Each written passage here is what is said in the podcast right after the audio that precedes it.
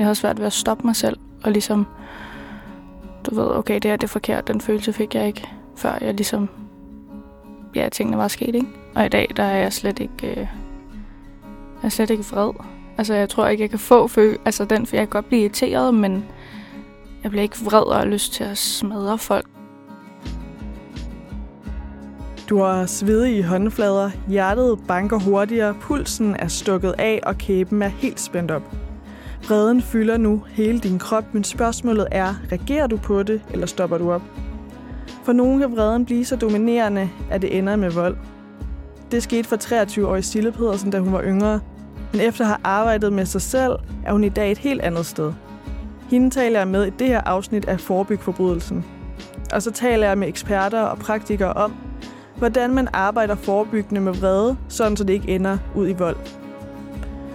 Mit navn er Laura Barfod Mikkelsen. Jeg er podcast hos det Kriminalpræventive Råd, og du lytter til Forebyg Forbrydelsen, der i den her omgang handler om vredeshåndtering.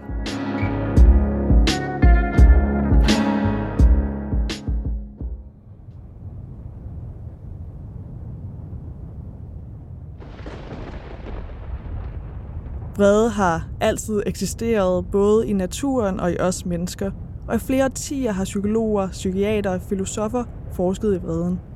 En af dem er Thomas Brudholm, lektor ved Københavns Universitet og forsker i had og vrede, og hvordan mennesker lever med følgerne af uret og overgreb. Ifølge ham har der historisk set altid eksisteret to grundlæggende tilgange til vrede. Der er i hvert fald sådan to store, tunge traditioner, ikke helt tilbage fra det antikke Grækenland. Og den ene tradition, den øh, vil bare gerne af med vreden. Og den finder man også i flere religioner. At vreden er grundlæggende en, øh, en næsten syg ting, ikke? og noget et vist menneske måske slet ikke ville føle. Det gælder om at komme af med vreden.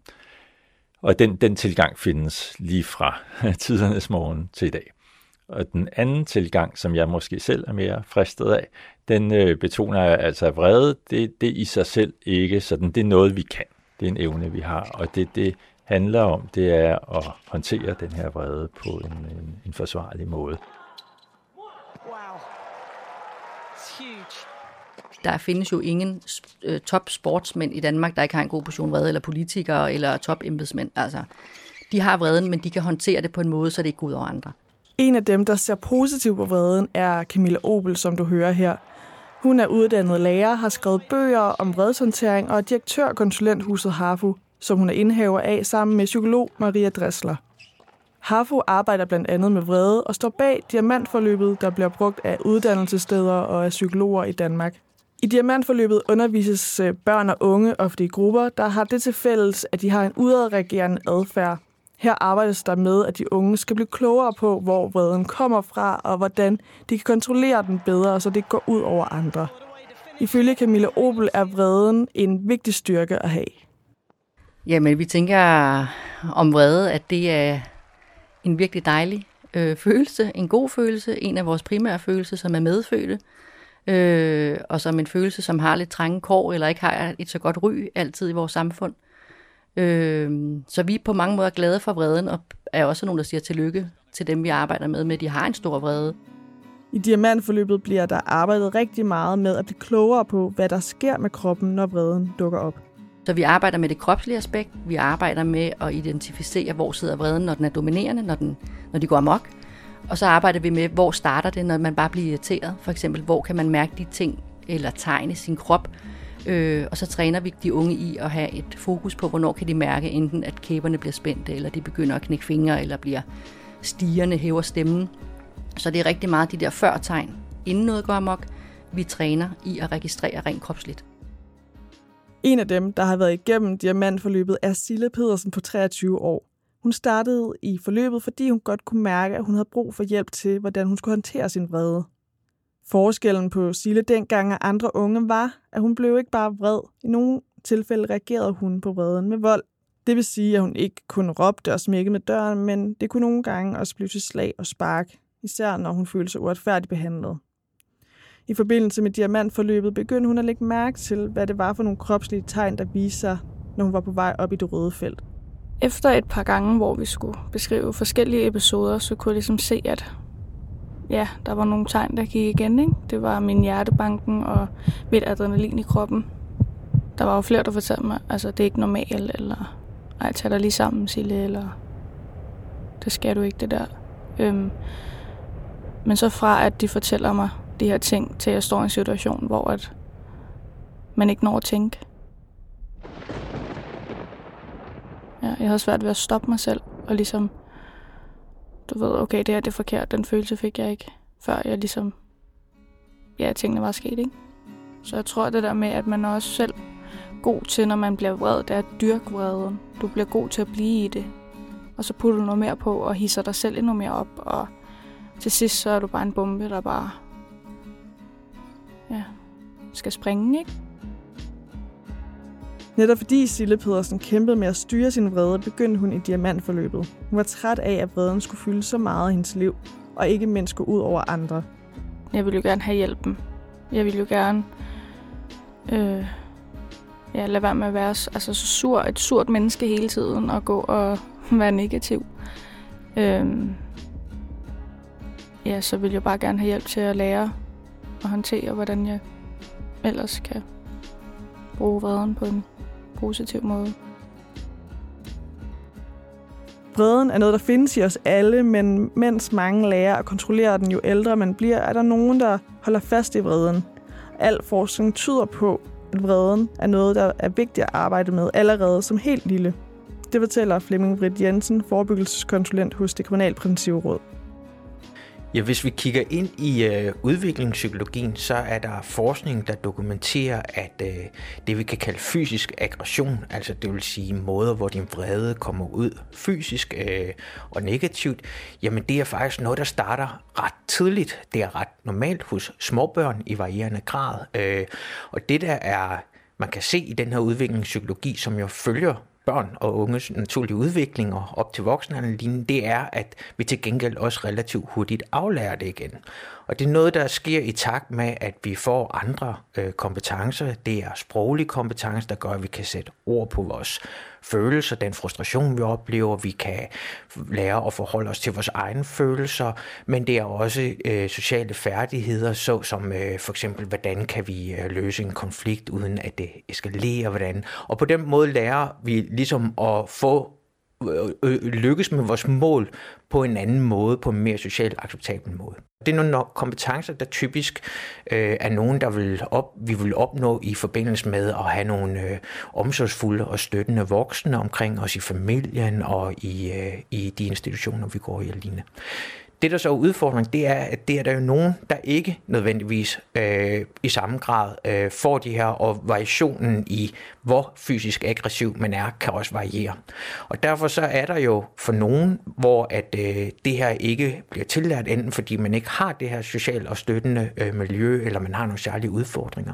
Og det, der ligesom er problemet i den sammenhæng, set med de her udviklingspsykologiske perspektiver, jamen det er, at det her barn eller unge, vil, hvis den her adfærd fortsætter, jamen så vil det kunne skabe øh, andre, hvad skal man sige, øh, problemer, som kan være med til at hæmme den positive udvikling. Så fraværende voksne kan gøre, at barnet holdes fast i sin udadreagerende adfærd over for andre. Sille Pedersen, hun var en af de børn, der voksede op i et hjem, hvor der blev råbt højt, og der var meget lidt overskud til opdragelse. Silles mor havde et stort temperament, og så stod den på fest og øl næsten hver dag. Hun var der ikke. Eller jo, hun var der, men hun var ikke til stede.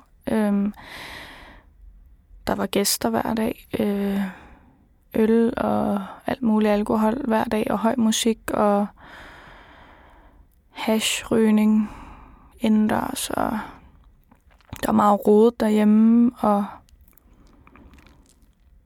ja, kom ikke i skolen med rent tøj, og jeg havde lus konstant, og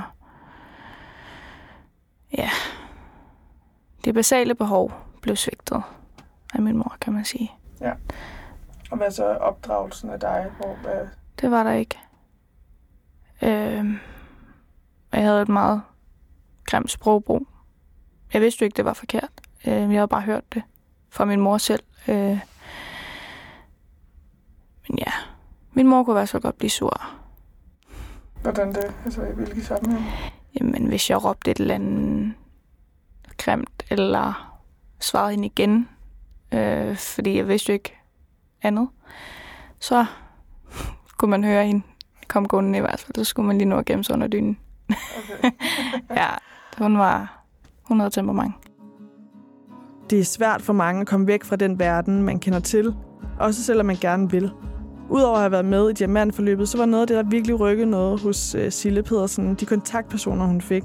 Her oplevede hun voksne mennesker være forstående og have respekt over for hendes historie og de reaktioner, hun havde. Det gjorde, hun begyndte at åbne sig op. Øh, det betød alt for mig. Øhm, jeg snakker stadig med dem den dag i dag, faktisk. Øhm, tager hjem til dem, snakker sammen, og hvis vi har brug for at snakke, så ringer jeg bare, eller vi mødes, eller kommer forbi og holder min fødselsdag, og ja.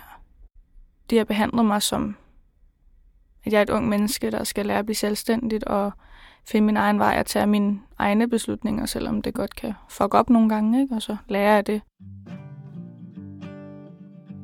Det er ikke alle, ligesom Sille Pedersen, der som ung får arbejdet med, at vreden ikke bliver til vold.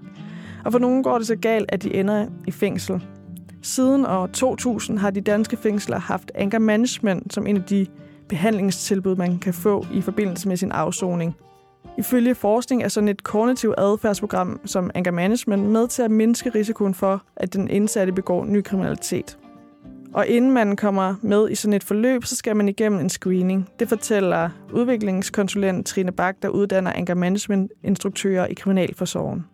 Og Vi har, når man kommer ind i Kriminalforsorgen, der har vi et, øh, sådan et screeningssystem, øh, hvor man bliver vurderet på, hvad er det for noget, man har behov for at arbejde med, øh, når man skal sidde inde i sin afsoningstid. Og det kan pege på mange forskellige ting, både uddannelse og behandling, Øh, og så kan det blandt andet også pege på øh, for eksempel programvirksomhed, har man har brug for at arbejde med sin adfærd eller sit tankemønster. Øh, og det er så den vej, der er nogen, der øh, kommer i retning af at blive visiteret til at, at gå til anger management. Noget af det faste, vi i hvert fald laver hver gang, det er, at vi har en, øh, noget, vi kalder for en check-in.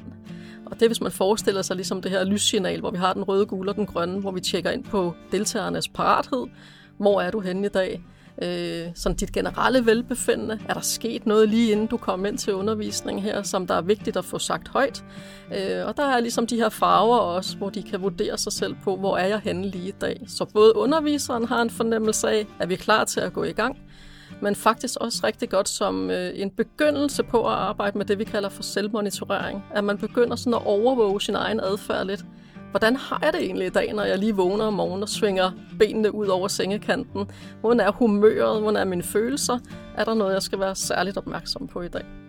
Otte gange, ofte i en gruppe, mødes man og arbejder med at forstå og takle sin vrede, sådan at man fremadrettet kan undgå, at det går ud over andre mennesker. Og her er det afgørende, at den enkelte indsats stræber efter noget særligt, de skal opnå, fortæller Trine Bak. En af de allerførste ting, når, øh, når de starter, både i visitationsfasen, men også den første dag til den første lektion ud af 8, det er, at man arbejder med, at de sætter sig nogle individuelle mål for, hvad er det, der gør, du har meldt dig til det her? Hvad er det, der gør, at du godt kunne tænke dig at arbejde med din vrede? Og hvis du arbejder med vreden, og du kommer øh, i mål med nogle af de her ting, hvad vil det så kunne give dig i dit liv? Og grund til, at det er så vigtigt at få sat det her fra starten af, det er, det er rigtig svært at arbejde med en stor forandring i ens liv, og med, med at skal arbejde med at ændre sin adfærd, hvis ikke man på en eller anden måde har et mål at hænge det op på. Der kan dog være en udfordring i at lære de her værktøjer og strategier at kende, når det ikke er noget, man får prøvet af i den virkelige verden.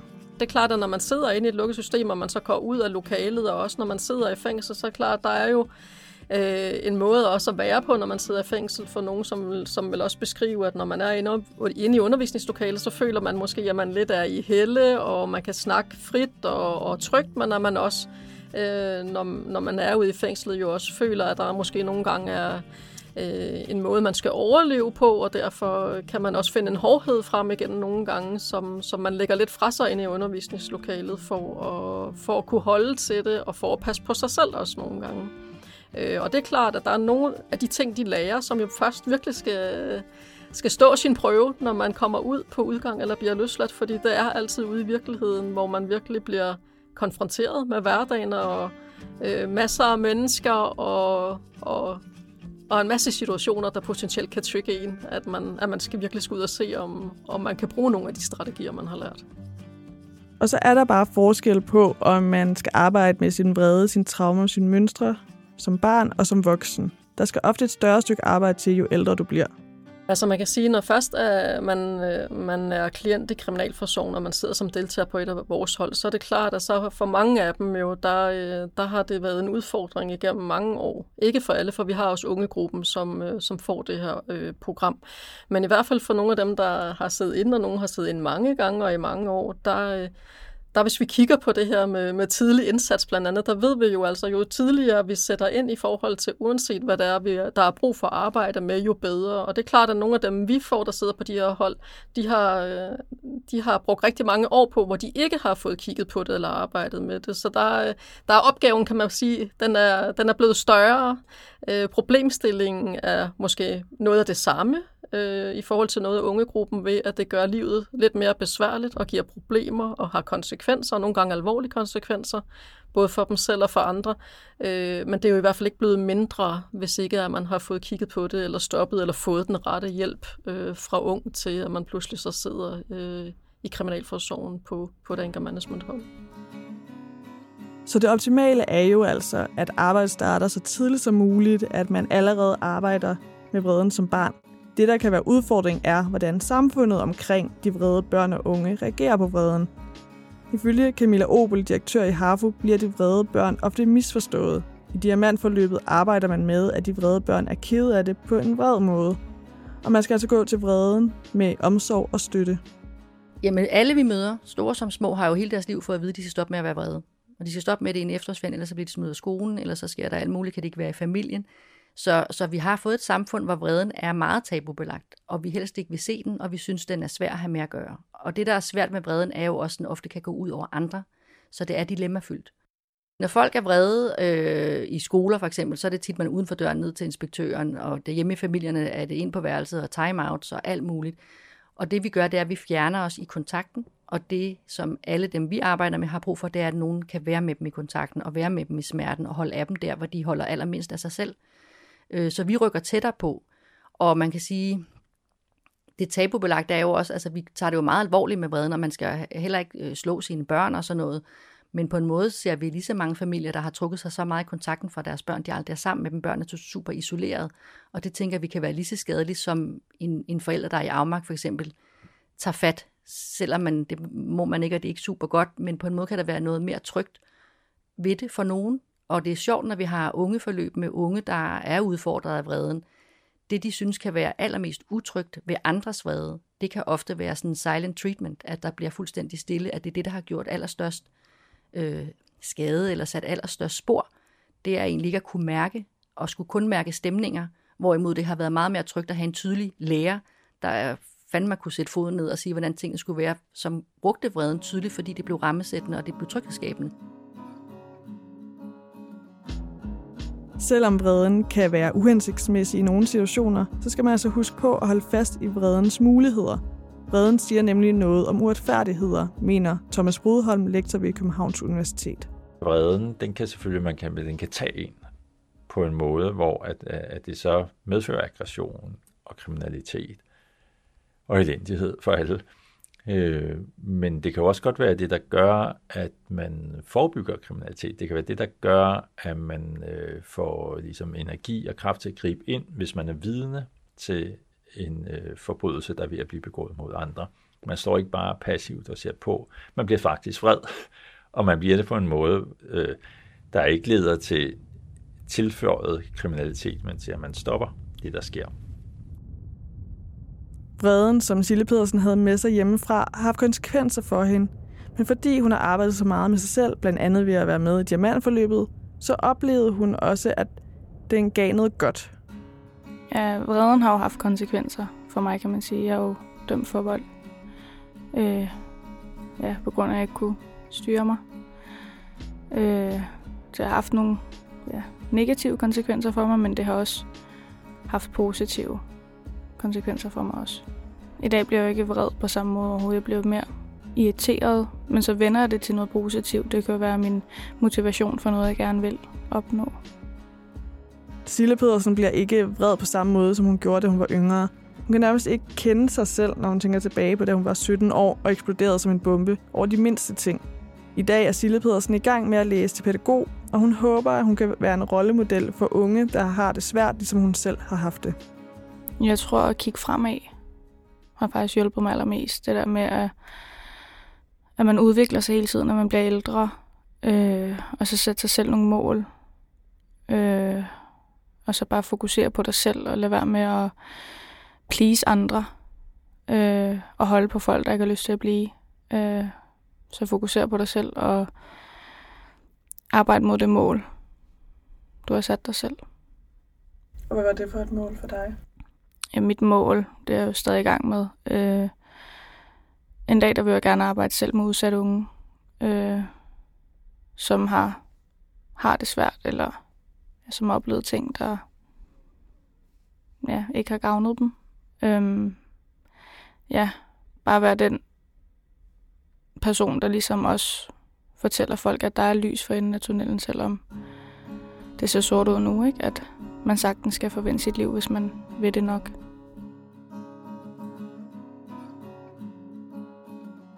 Du lyttede til Forebyg Forbrydelsen, en podcast lavet af det Kriminalpræventive Råd. Tak til din medvirkende, Sille Pedersen, Trine Bak fra Kriminalforsorgen, Camilla Obel, direktør i HAFO, Thomas Brudholm, lektor ved Københavns Universitet, og Flemming Britt Jensen fra det Kriminalpræventive Råd. Og husk, at der ligger flere afsnit af podcasten, du kan lytte til. Hvis du kunne lide afsnittet, så del det endelig omkring dig. Mit navn er Laura Barfod Mikkelsen.